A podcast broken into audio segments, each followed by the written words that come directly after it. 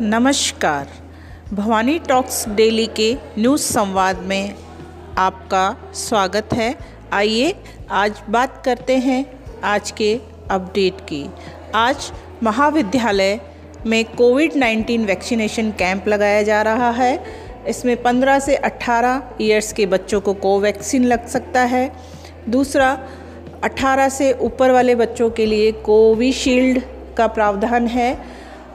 इसका टाइमिंग रहेगा 9 M to 3 PM और इसी के साथ दाना शिवम हॉस्पिटल की तरफ़ से आज महाविद्यालय में जनरल चेकअप कैंप भी लगाया जा रहा है।